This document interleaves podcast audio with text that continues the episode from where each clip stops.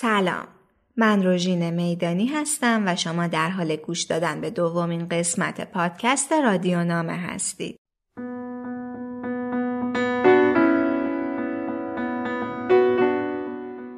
اولین قسمت پادکست رادیو نامه درباره مفهوم عشق و نامه های عاشقانه بود. دومین برنامه این پادکست اختصاص داره به خوندن نامه های زندان. نامه هایی که زندانیا تو دوره های مختلف برای دوستاشون، والدین، فرزندان و یا همسرشون می نوشتن.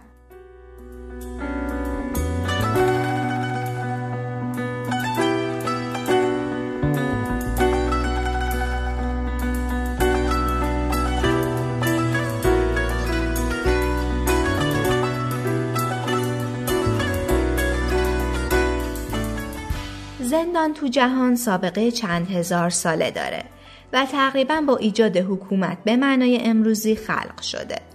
حقوق زندانی هم البته یه بحث قدیمیه. چه فلاسفه یونان و چه بعدها در اسلام مباحث مفصلی در باب حقوق زندانیا به عمل اومده.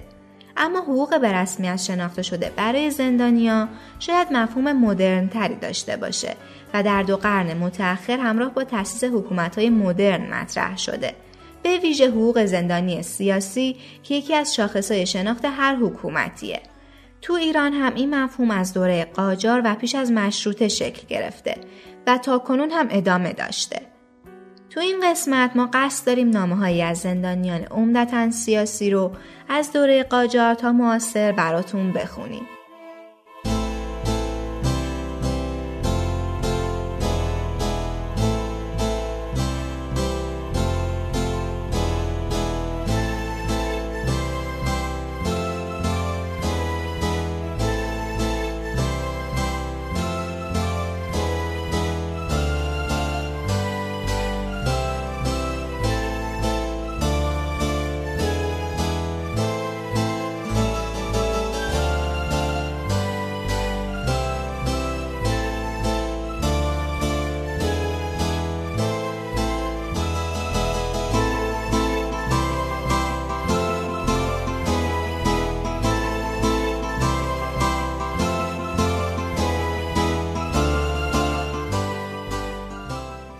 نامه سید جمال الدین اسدآبادی به دوستش در زندان آنکارا را میشنویم.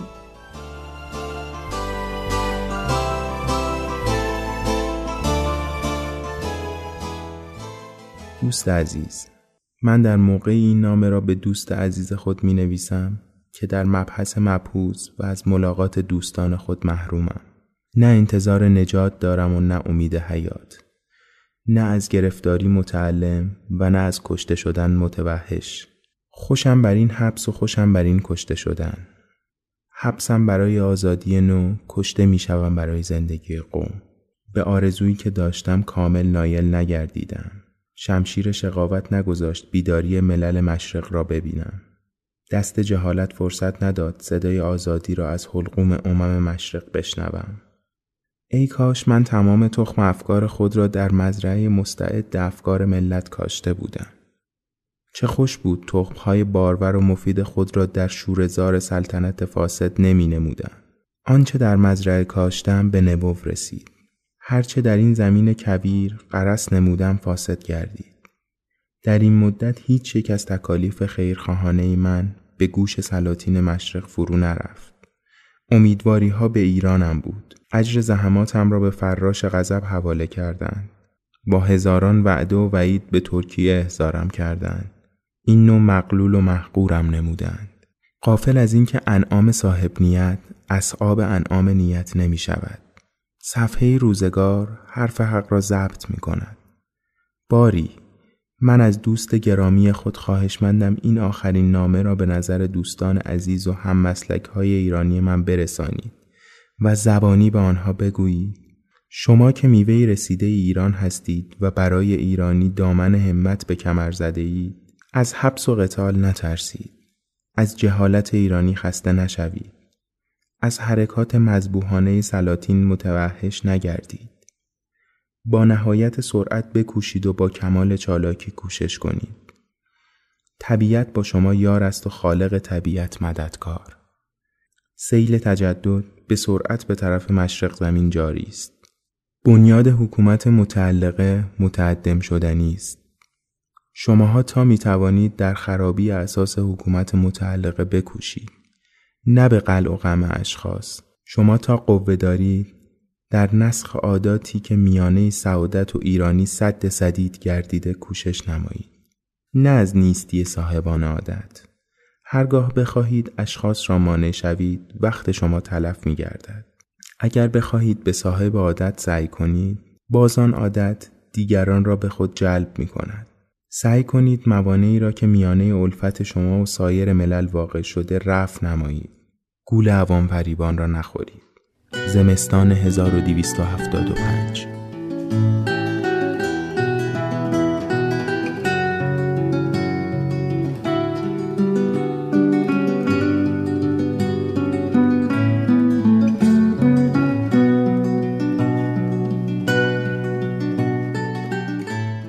یادداشت علی دشتی در زندان رضاشاه پهلوی را میشنویم.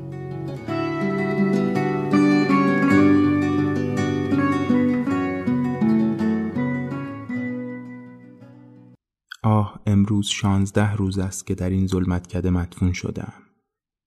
در زندگانی عادی شانزده روز چیزی نیست. به سرعت برق میگذرد. ولی در محبس همین شانزده شبانه روز مختصر مرکب است از یک میلیون و سیصد و هشتاد و دو هزار و چهارصد ثانیه ثانیه های طولانی و پر از بحران هر یک از این ثانیه ها با چه فشار و سختی از عمر شقابت آلود من مجزا شده اند. نمی‌دانم. نمی‌توانم چیزی بفهمم. نمی‌توانم حالت روحی خود را شرح دهم. نمی‌توانم به گرداب عمیق این روح عصبانی فرو روم. می‌گویند در شب اولی که بدن ما را زیر توده های خاک می‌گذارند قبر بدن ما را فشار می‌دهد. ای کاش بدن ما را در زیر کوههای البرز میگذاشتند و به روح اجازه می‌دادند که آزاد باشد. این چهار دیواری شومی که اسم آن را زندان گذاشتند یک خاصیت عجیبی دارد این چهار دیواری که اگر یک روز اختیار آن را به من می‌دادند آن را سوزانیده و خاکسترش را هم به اقیانوسهای بیکران دنیا پراکنده می کردم. تنها به پیکر ما صدمه نمی‌زند. محبس روح ما را فشار می دهد. فکر را می کشد. عقل را خفه می کند. مناعت و اذیت نفس انسان را پایمال می کند. بعد از شانزده روز التماس و درخواست امروز به من اجازه نوشتن دادند. آیا در تمام دنیا یک نفر پیدا می شود که به ما بفهماند چرا این آقایان قلم و کاغذ به ما نمی دهند و اجازه خواندن و نوشتن به ما نمی دهند؟ نمی‌گذارند اوقات بیکاری را مصروف ازیاد معلومات خود نماییم و فلسفه این کار چیست؟ آیا میترسند با خارج مکاتبه کنیم در صورتی که غذای ما البسه و اساسیه ما در هنگام ورود و خروج از محبس با مراقبت و تفتیشات کامله معمورین احاطه شده است یکی از تعلیفات گستاو لوبون را که مهمترین مسائل اجتماعی و دقیق ترین نکات سوسیولوژی را تشریح می کند برداشتم ترجمه نمایم. تصور می کردم با این فراغتی که در گوشه زندان دست داده است می توان در دو سه هفته ترجمه آن را تمام کنم.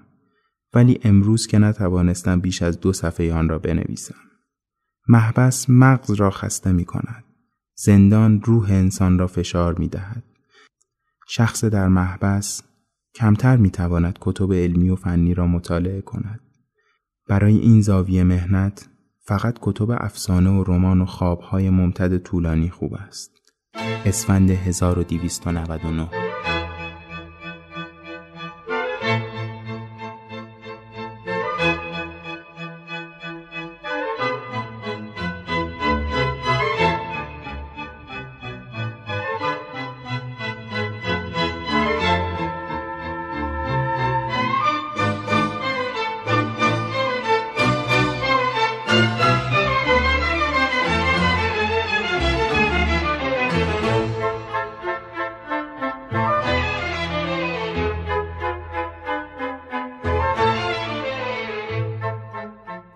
یادداشت بزرگ علوی در زندان قصر را میشنویم.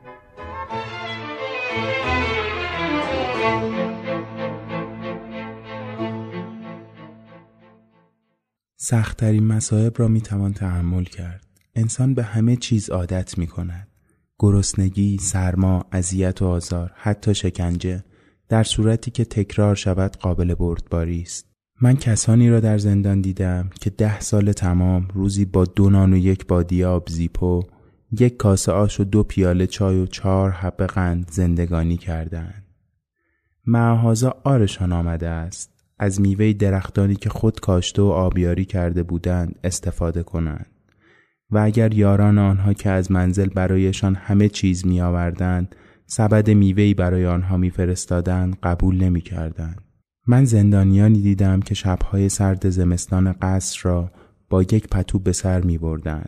معهازا صبح روز بعد خوش و خورم بودند و اگر در نتیجه کار پرمشقت و یک نواخت زندان چند شاهی آید آنها می‌شد آن را نیز صرف می کردند که روزنامه قاچاقی وارد زندان کنند. ولی چیزی که در زندان غیر قابل تحمل بود و اگر هر روز هم هر ساعت هم تکرار می‌شد باز درد شدیدی درون ما ایجاد می کرد توهین بود. اداره زندان خوب به این حقیقت پی برده بود و می‌دانست که فقط از این راه می‌توان دلیرترین مردان روینتن را نیز از پای درآورد.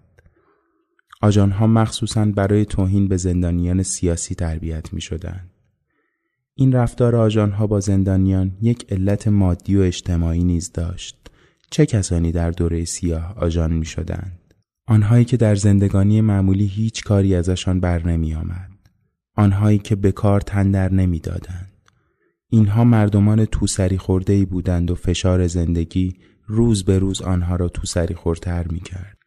از این جهت نادانسته انتقامی در دل آنها از اجتماعی که بدین روزشان انداخته بود ایجاد شده بود و چون قدرت نداشتند که از اجتماع انتقام بکشند دق خود را سر کسانی که اوضاع و احوال دوره سیاه زیر دست آنها کرده بود در می آوردند. کلیه آژانها بدبخت بودند و می‌خواستند تلافی بدبختی خود را سر کسانی که خوشبخت بودند درآورند و قدرت آن را نداشتند و چون فقط در رفتار با ما فرصتی به آنها داده می‌شد بدجنس می‌شدند چه بسیار اتفاق افتاده است که آژانی در هنگام تفتیش سلول های ما دو تومن می گرفت که شی غیر مجازی مثلا کتابی را پنهان کند. بعد ما را لو می‌داد و کتاب را به صاحب منصب خود نشان می‌داد و حتی اقرار می کرد که از ما رشوه گرفته است. فقط اخذ پنج قران را اعتراف می کرد. این یک اتفاق منحصر به فرد نیست که من اینجا ذکر کردم. آیا این خود دلیل بر بیچارگی و بدجنسی آنها نیست؟ مردمانی از این سنخ به پشتیبانی دستگاه زندان به ما توهین می کردن. توهین از همان لحظه اول که انسان وارد زندان موقت می شد آغاز می گردید. زجر و شکنجه در مردان قوی اثر معکوس دارد.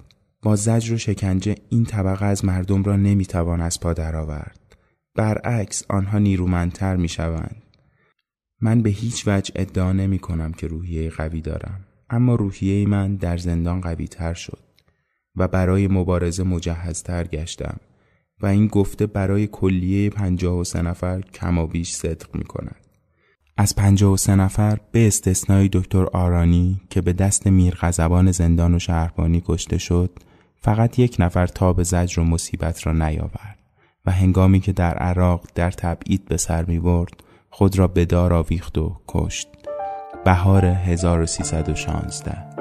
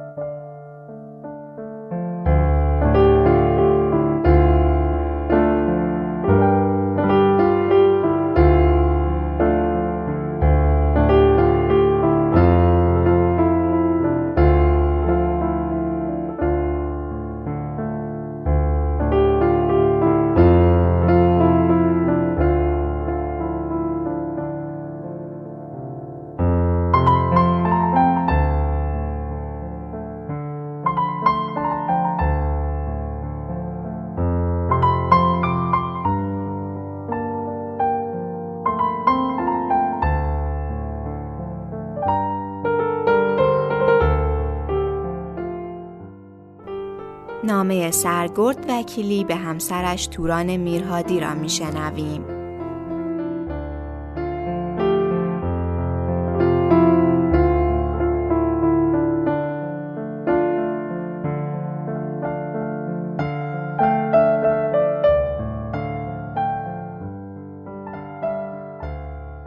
توران محبوبم می‌خواهم چند کلمه از عشق آتشین خودمان صحبت بدارم عشقی که بر پایه وحدت مرام علاقه و محبت بیحد گذشت و اعتماد متقابله و احترام متقابله به شخصیت هم بنا شده بود. در زندگی ما هیچ چیز یک طرفه نبود. زیرا محبت گذشت و اعتماد یک طرفه نمی توانست باعث قوام و تحکیم عشق کم نظیر ما بشود. عشقی که می تواند مدل برای زندگی دیگران واقع شود. ایمان دارم که عشق و علاقه تو نسبت به من نه تنها کمتر از مال من نبود بلکه بیشتر هم بود و همین امر مرا سوق می‌داد به این طرف که تو را روز به روز بیشتر دوست بدارم. تو از من از هر جهت به مراتب پاکتر و بیالایشتر بودی. تو فرشته بودی که من قدرت را آنچنان که باید نمی‌دانستم. من همه افراد خانواده را به شدت دوست می داشتم ولی تو برایم مقام دیگری داشتی. عشق تو همیشه به من روح و نیرو داده است. از مدت دستگیریم نیز عشق تو از مهمترین عواملی بود که به من اجازه داد شرافت خود را حفظ کنم.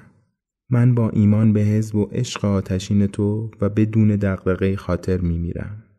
فقط تأسفم در این است که نتوانستم بیشتر برای اجتماع مفید واقع شوم. مدت بس کوتاهی از عشق تو برخوردار شدم بزرگ شدن پیروزمان را ندیدم پس از خود سوز و گداز عجیبی برای تو و افراد خانواده باقی می‌گذارم. عشق متعلق به انسانهای تراز نوین است.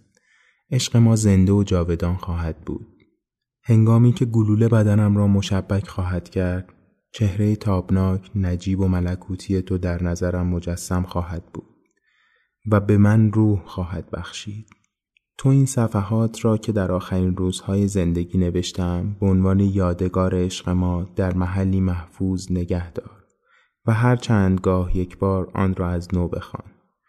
تو پیروز عزیزمان را می پرستم و از سر تا پا غرق بوسه می کنم. جعفر تو آبان 1333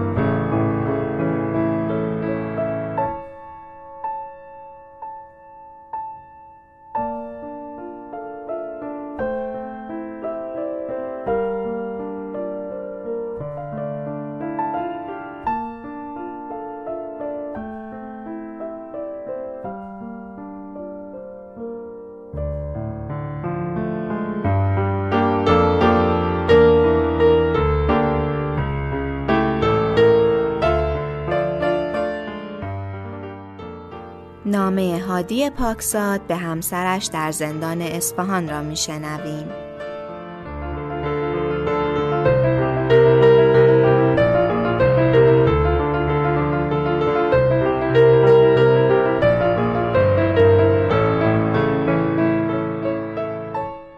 موتی جان دیشب از تلویزیون زندان فیلمی به نام قصر یخ می دیدم.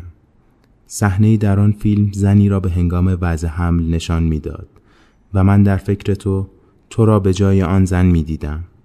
و به همان گونه که آن زن به خود فشار می آورد در خود فشار حس می کردم.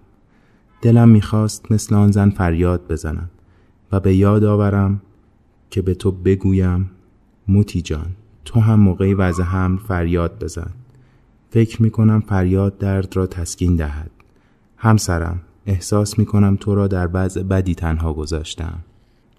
مطی زیبایم. من تو را دوست دارم و مجموع احساس تو را درک می کنم درست است که با تو نیستم اما گذشت لحظه ها را با تو حس می کنم می‌دانم که امروز 25 دی ماه است و تا 11 بهمن تو برای وضع حمل وقت داری و یازده مرا به یاد یازدهم اردی بهشت می اندازد و آن شب فراموش نشدنی. وداع با تو. اینکه اجبارا ما را از هم جدا کردند. اینکه من نمی‌توانم در چنین شرایط سختی کنارت باشم. و تو از دیگران بخواهی برای کارهای بیمو و غیر یاریت دهند و دلم برای تمام لحظاتی که با تو بودم تنگ است. کوه، برف، ماشین، قدم زدن، قنادی آرارات. دلم برای فریاد زدن بر سر تو ایراد گرفتن از تو و نیز همچنان خوب بودن تو و برای دوست داشتن تو دلتنگم. عزیزم به هنگامی که درد می‌کشی و فریاد می‌زنی تا کوچولویمان را به ارمغان آوری من با تو هستم و فریادت را میشنوم و صدایت را که مرا می‌خواهی پاسخ خواهم گفت.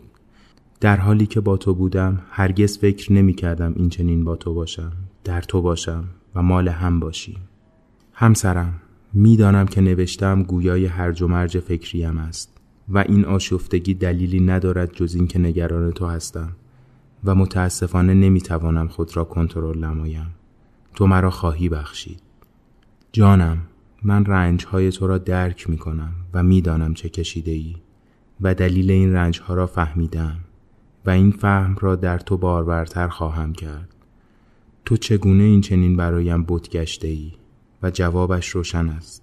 تو از قماش منی. نه عالی ترین وجودی هستی که عمیق ترین حالت بشری را در من ایجاد نموده ای تو همسر خوب من تو خود من هستی عشق من. همسرم راجب دادگاه. باید بگویم هنوز پرونده خانی نرفتم و فکر می کنم تا آخر بهمن ماه دادگاه دوم هم پایان پذیرد. و البته انتظار دارم که حکم دادگاه عالی نظامی لغو گردد. چرا که دلیلی ندارد مرا به ده سال زندان محکوم کنند. بگذریم به دادگاه فکر نکنیم. به تو. از زندان اصفهان دیماه 1350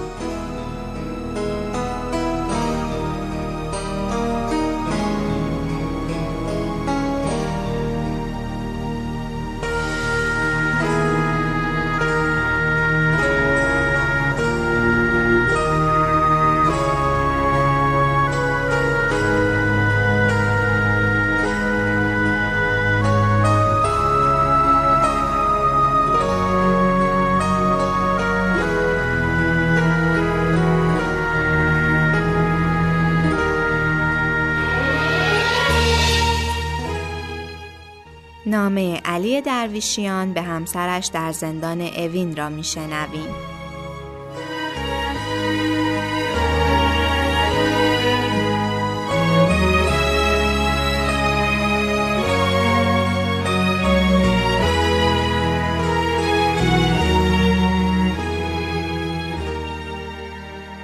همسر مهربانم عزیزکم سلام.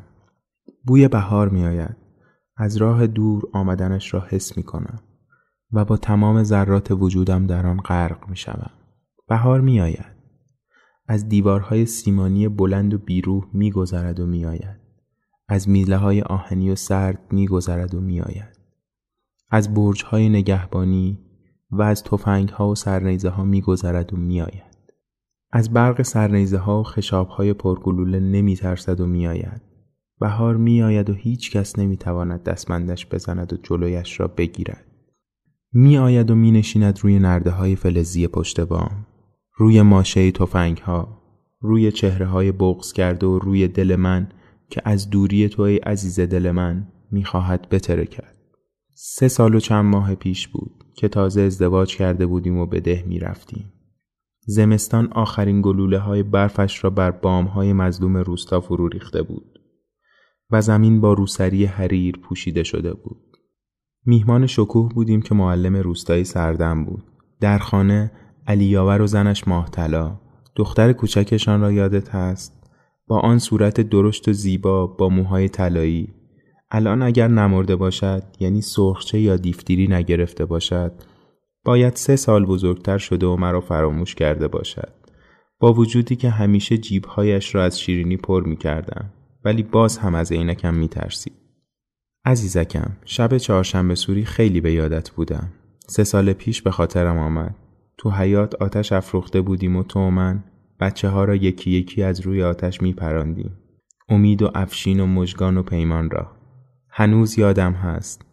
وقتی به اتاق برگشتیم روی موهایت تکه های خاکستر چوب ها و کاغذ های سوخته نشسته بود. پیراهن آبیت بوی سوختگی می‌داد. بوی چهارشنبه سوری می‌داد. سه سال پیش و من حالا در سلولم تنها نشستم تنها شب عید است با آسمان نگاه می کنم که دارد سیاه می شود از پشت میله ها نوک تپه را از دور می بینم که سربازی با تفنگش زیر یک کولای کج و کله کشیک می دهد. او هم غمگین است و لابد در فکر مادر پیرش است که در روستاهای دور چشم به در دوخته. آسمان آرام است و ستاره ها تلاش می کنند تاریکی را بشکنند. بیشتر شبها خواب تو را می بینم. غمگینی و پیراهن سیاهی در برداری. ای عزیز من هر وقت به خوابم میایی آن پیراهن آبی گلدارت را بپوش و غمگین مباش. خواهش دارم زیرا اگرچه من در این گوشه دور است و در پشت دیوارهای بتونی و سنگ آهن و قفلهای پولادین نشستم اما در دلم هزاران ستاره هزاران لاله می درخشد و می شکفد. تو در دلم هستی کنارم هستی در فکر و اندیشه هم هستی به بچه های برادرانم سپیده سحر بامداد مژگان و پیمان و بچه های خواهرم امید و افشین سلام میرسانم آینده تابناک مال آنهاست و من نمی‌خواهم آینده آنها و زندگیشان مثل خود من باشد. هزاران زندانی در بند میمانند و تصمیم دارند زندگیشان را فدای آینده کودکان کنند و دنیایی بسازند که در آن ستمگری نباشد. زورگویی نباشد و انسان بتواند شرافتمندانه زندگی کند و پاک و شریف بماند. به امید آن روز دست همه بچه های خوب و تو را می بوسم.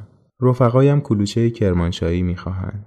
اگرچه ماموران نمی‌گذارند به بند وارد شود اما اگر آمدی با خودت بیاور کتاب های تازه برایم بخر و اگر گرفتن تحویل بده به همه دوستان و آشنایان سلام میرسانم قربانت شریف زندان اوین فروردین 57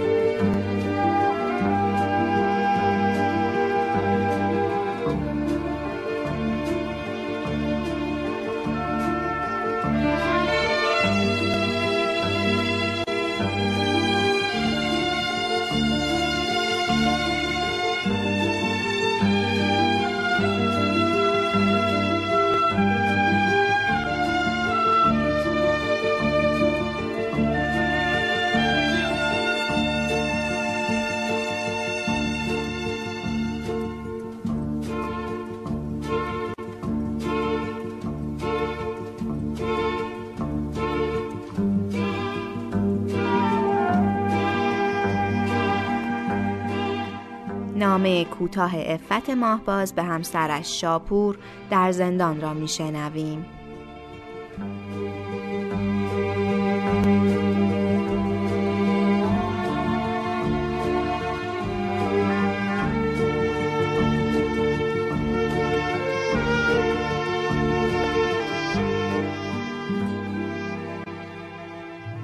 شاپور خوب ترین عزیزم شهریور چند روزی است که از راه رسیده.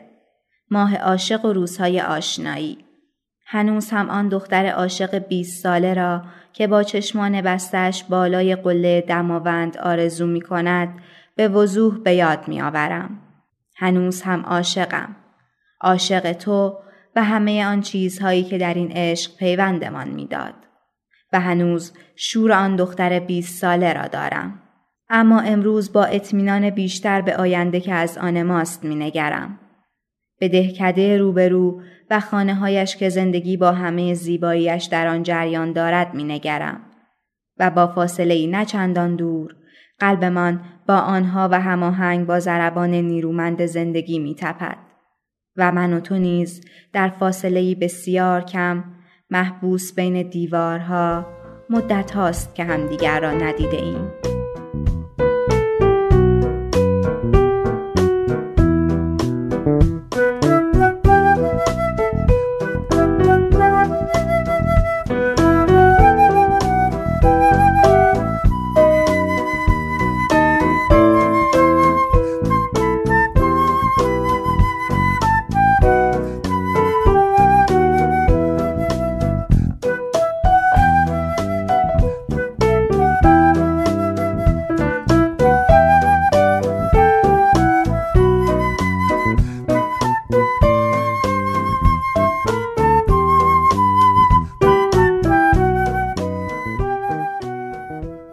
سید ابراهیم نبوی به همسرش در زندان را میشنویم.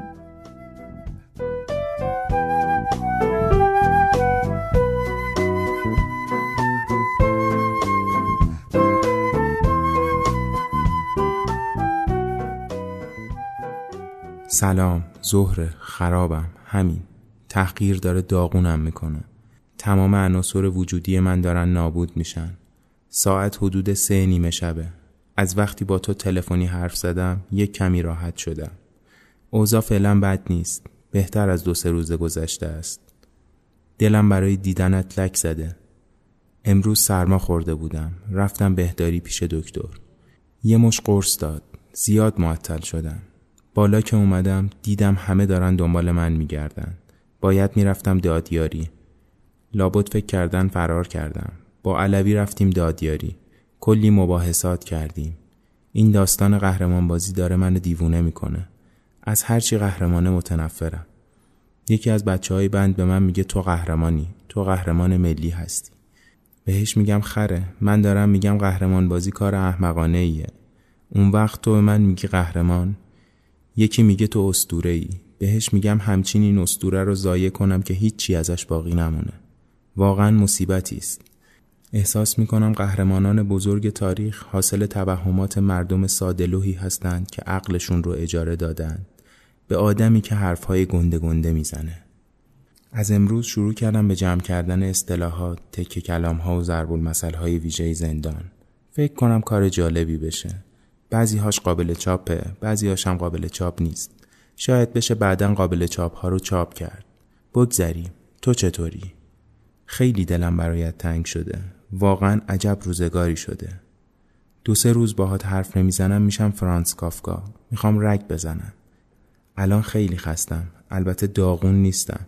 دارم فیلم فیلم می‌کنم و امیدوارم فردا حالم بهتر بشه. اگه بشه فردا یه سر برم باشگاه بد نیست. راستی اینجا یه پدیده جالب به نام تحت نظری ها. این تحت نظری ها آدم هایی هستند که مشکلات عصبی و روانی دارند و قرص های آرام بخش مصرف می‌کنند. فکر کنم 20 تا 30 درصد سالن ما قرص های آرام بخش مصرف می‌کنند. بین 50 تا 60 نفر شاید. گاهی با میزان داروهای آرامبخش که این افراد مصرف می‌کنند میشه خودکشی کرد. راحت. وقتی میگن تحت نظری ها یه دفعه پنجاه نفر که اکثرا حالت خوابالوده دارند از اتاقها مثل فرشته ها یا شیاطین در حال پرواز به طرف دکتر میان. دکتر قرص ها رو میده دست اونها. بعضی ها چونه می‌زنن و قرص بیشتری می‌خوان. بعضی ها هم همونجا قرصشون رو می‌خورن. فکر می‌کنم اینجا دیازپام ده دونه پنجاه تومن باشه. البته جز زندانی هایی که تازه اومدن کسی پول بابت این چیزها نمیده. بعضی ها انقدر دارو مصرف می‌کنن که دائما در حال بهد و گیجی هستند. بعضی ها هم تقریبا در حال دیوانگی هستند. داریوش میگه بعد از سه سال معمولا زندانی ها مشنگ میشن. البته بعضی ها مقاومت می‌کنن. بعضی ها هم که استعداد بیشتری دارن زودتر خل میشن. همون هفته اول داریوش به من گفت تو جز اون زندانی های خیلی با استعداد هستی. اینم از ماجرای امروز سالن شیش. الان ساعت حدوداً چهار صبحه. هنوز خوابم نمیاد. می‌خوام یه چیزی شبیه داستان بنویسم. حوصله داری بخونی؟ اسمش رو می‌ذارم وقت هواخوری تمام است. مهر ماه 1379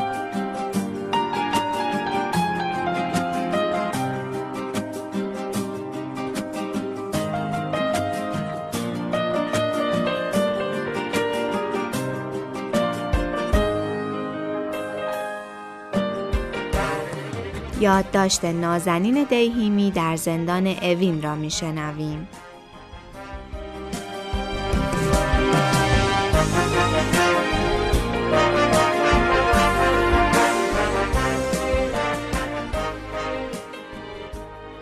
سلام. نمی‌دانم چند تا از سلام های قبلیم تا به حال به گوشتان رسیده. اصلا رسیده یا نه؟ اولین باری که تصمیم گرفتم نوشتن این یادداشت ها را شروع کنم اولین باری که نوشتم سلام در ذهن خودم هم کاملا روشن نبود که چرا نیاز به برقرار کردن ارتباط با بیرون یا حداقل تلاش برای آن گاهی انقدر در من بزرگ می شود. نیازی که پیشتر آن بیرون هیچ وقت به این شدت حسش نکرده بودم. اولین یادداشت را که می نوشتم آنچه پیشم می برد احساسم بود. احساسی که سعی کردم در همان مقدمه یادداشت برایتان توضیحش دهم. نیازی روانی برای کاستن فاصله ها. طبیعتا در مواردی همین استرار شنیده شدن به دلیل اتفاقات بیرونی ایجاد می شد و می شود. اتفاقاتی که مستقیما به زندگی و سرنوشت ما مربوطند و ناگزیریم از واکنش نشان دادن نسبت به آنها و خب دلمان می‌خواهد دیگران را شما را از آنها با خبر کنیم از حال و روز و شرایطمان در چند روز گذشته اما دلیل بیرونی تازه‌ای که احساس کنم یا معتقد باشم باید به هر طریق به بیرون دیوارها منتقلش کنم رخ نداده. البته نه از نوع مثبت و نه منفی. روال همان است که بود و وضع همان که احتمالاً می‌دانید. پس چه بود که مرا اینطور برای نوشتن حرفهایی خطاب به شما به سمت دفتر و خودکارم می‌کشید؟ برای نوشتن خطاب با آدمهایی که اینجا نیستند. اول سعی کردم در برابر این وسوسه مقاومت کنم و بعد به فکر افتادم که ببینم این میل از کجا آب می‌خورد. اولین دلیلی که به ذهن می رسد این است که ما ذاتا وقتی از کاری من می شویم به همان نسبت بیشتر به انجام دادنش تمایل پیدا می کنیم. از رنگ کردن نرده های خانه امه تامسایر بگیر تا ناخونک های بعد از ظهر به کیک تولدی که قرار است شب سرو شود. خب اگر ریشه این نیاز فقط همین باشد قطعا مقاومت در برابرش اقلانی تر خواهد بود تا راه دادن به آن. اما کمی بیشتر که فکر کردم لایه دیگری هم در زیر این دلیل دیدم که مجابم کرد خودکار را بردارم. از اول گفتم که قصدم به هیچ رو زدن حرفهای مهم نیست. اما می‌بینم که صرفا احتیاج دارم حرف بزنم که شنیده شوم. این حق حرف زدن آزاد هر حرفی و با هر قالبی به شکل عمومی در کشور ما خیلی سفت و سخت از زندانی سلب می شود. که دلیلش هم لابد همان شفافیتی است که چند شب پیش یکی از مسئولین قوه قضاییه در رسانه ملی اصرار داشت در زندانهای ما برقرار است. خب البته در این صورت سلب این حق بیان از زندانی کاملا اقلانی است. چیزی که عیان است چه حاجتی به بیان دوباره آن. وقتی همه ملت شریف می‌دانند در زندانها چه میگذرد تکرار و دوباره نوشتن اطلاف وقت گرانبهای مردم و صد البته اصراف کاغذ و خودکار یا به عبارتی سرمایه ملی است. اما با وجود صحت تمام این حرفها و ضررهای هولناکی که نوشتن و حرف زدن زندانی ها دارد درست نیست فوایدش را هم نادیده بگیریم. ما به دلایلی نامعلوم از کودکی عادت کرده ایم که تا می توانیم علنی و روشن از عقاید و طرز فکر و راه و رسم زندگیمان حرف نزنیم. به تظاهر خو کرده ایم و شده بخشی از وجودمان. اما حالا که دیگر می‌دانیم که در دموکراتیک ترین کشور منطقه زندگی می کنیم، افت دارد که بلد نباشیم دو کلمه حرف بزنیم و بشنویم. سعی کنیم، تمرین کنیم و کم کم یاد بگیریم که بدون چسب و قیچی با هم حرف بزنیم. ظاهرا می‌گویند زندان جایی است برای اصلاح شدن. من از اینکه فرهنگ راحت و باز حرف زدن را هنوز یاد نگرفتم در ندامتگاه اوین احساس ندامت می کنم و کجا بهتر از اینجا برای جبران مافات. سخن کوتاه صدایم را این بار نه برای روایت ماجراهای تلخ نه برای روشنگری و آگاه سازی و نه به دلیل هیچ رخداد خاصی به گوشتان میرسانم. من صدا دارم پس هستم. تا سلام بعدی. آذر 1391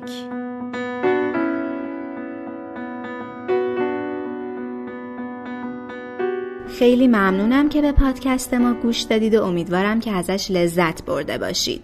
انتقادات و یا نظراتتون رو با ما در میون بذارید و اگه پیشنهادی هم برای موضوع قسمت بعدی دارید حتما به ما بگید. پادکست رادیو نامه رو به اشتراک بذارید و ما رو به دوستاتونم معرفی کنید. تا قسمت بعدی پادکست. خدا نگهدارتون.